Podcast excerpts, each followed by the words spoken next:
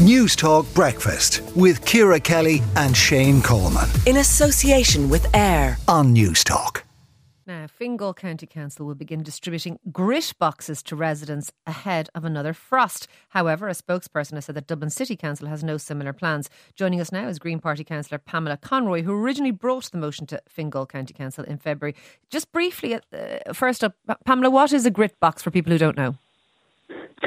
So um, I grew up in the north of Ireland in County Antrim, and it was the norm for grit boxes to be in the States. It's basically a box that's a storage box for grit or salt that residents can then use during a cold snap to grit the front of their footpaths, their driveways, and those of their elderly and vulnerable neighbours. So people might be familiar fun. with them. You see them sometimes on train platforms and things like that. Th- th- those are the... Oh, yeah.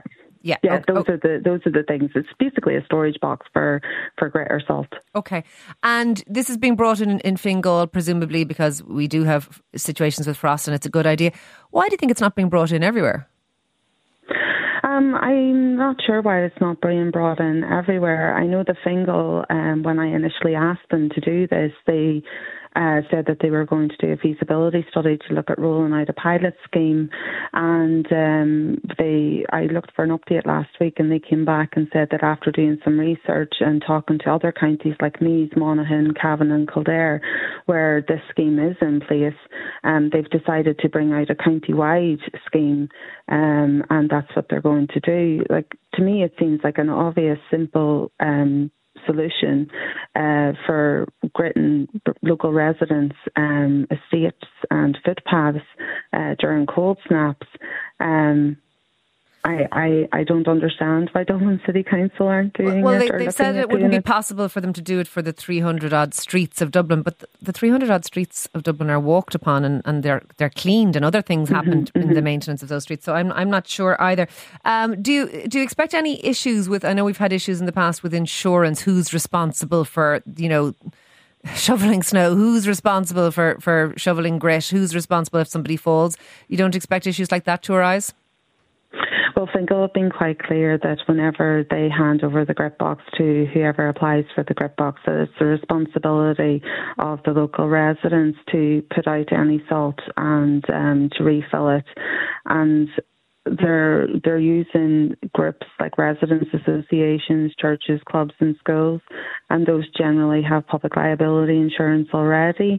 I imagine that before actually even considering it, the insurance aspect was one of the aspects that they talked to Meath, Monaghan and Cavan and Kildare councils about. Um, and I'm sure that any residents' association that, or, or other community group that has any questions about that would be able to have them right. answered before committing to take a grit box. Look, it seems like a fairly simple idea to me. Look, thank you for speaking to us this morning here on News Talk Breakfast. That is Councillor Pamela Conroy, Green Party Councillor for Fingal. Let us know what you think. Would you like a grit box in your housing estate or on your street? Um, Shane Coleman, I suspect you wouldn't like it. You're, you're all about the aesthetics. As we both yeah, know. I don't know. Is it that big an issue here? I don't know. I'm not sure. But let's let's leave it out to the listeners and see what let's they see think. what they yeah. say. Yeah. Uh, now, this Friday, uh, the public transport sector in France is going on strike. It will disrupt the rail, metro and air traffic services as rugby supporters travel to Marseille and Paris for the uh, Rugby World Cup, uh, particularly uh, Paris, of course. Uh, joining us now is Owen Curry, editor of Air and Travel magazine. Um, Owen, tens of thousands of Irish people heading over to France uh, for this weekend. How bad is the disruption going to be? Uh, first, the good news. The fact we're in Paris is a big deal. The fact that uh, Charles de Gaulle won't be badly affected is a big deal.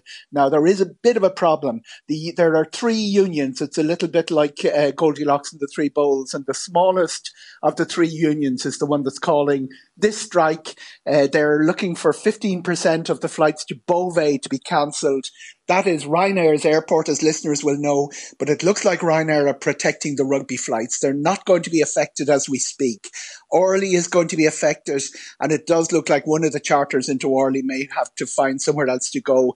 The other problem for rugby uh, supporters is on the ground, getting around, uh, the R E R, things like that, uh, how badly they'll be affected. That's not clear yet. But the flights are are going to be okay from where we're looking now. Not the same case in Marseille. Luckily, we're not in the other quarterfinal, which is being played in Marseille. Is so? Is it looking manageable for Irish fans? looking very manageable. In fact, it couldn't uh, have worked out better in terms of, you know, if you're going to have a strike, that we are going to not be badly affected at all. Ryanair quite confident that their fans won't be expected. So confident they put on four extra flights uh, going out on Saturday, so that anybody who needs to move times around and things like that, there are flights there for them. Stena Line also have an offer of three hundred euro uh, for, for cars going uh, over. So all of that's there for... Uh, And, and only Friday, owner, is is it is it is it likely to to go into the weekend as well? No, Friday is the day they've called, and uh, it's really a reflection of how complicated things are. There are three air traffic control unions, and two of them uh, signed a deal. It was a big deal for the French transport minister that there wouldn't be any strikes, not just for the World Cup, but until after the Paris Olympics. Unfortunately, the smallest of the three uh, got a bit cranky, okay. and they're the ones who've called uh, Friday strike. Yes, there was uh, industrial action when I was there for the Champions League final uh, as well. This is France, of course. We were talking about uh, Owen Curry, editor of Air and Travel magazine. Thanks for bringing us that relative uh, good... News Talk Breakfast with Ciara Kelly and Shane Coleman. In association with Air. Weekday mornings at seven on News Talk.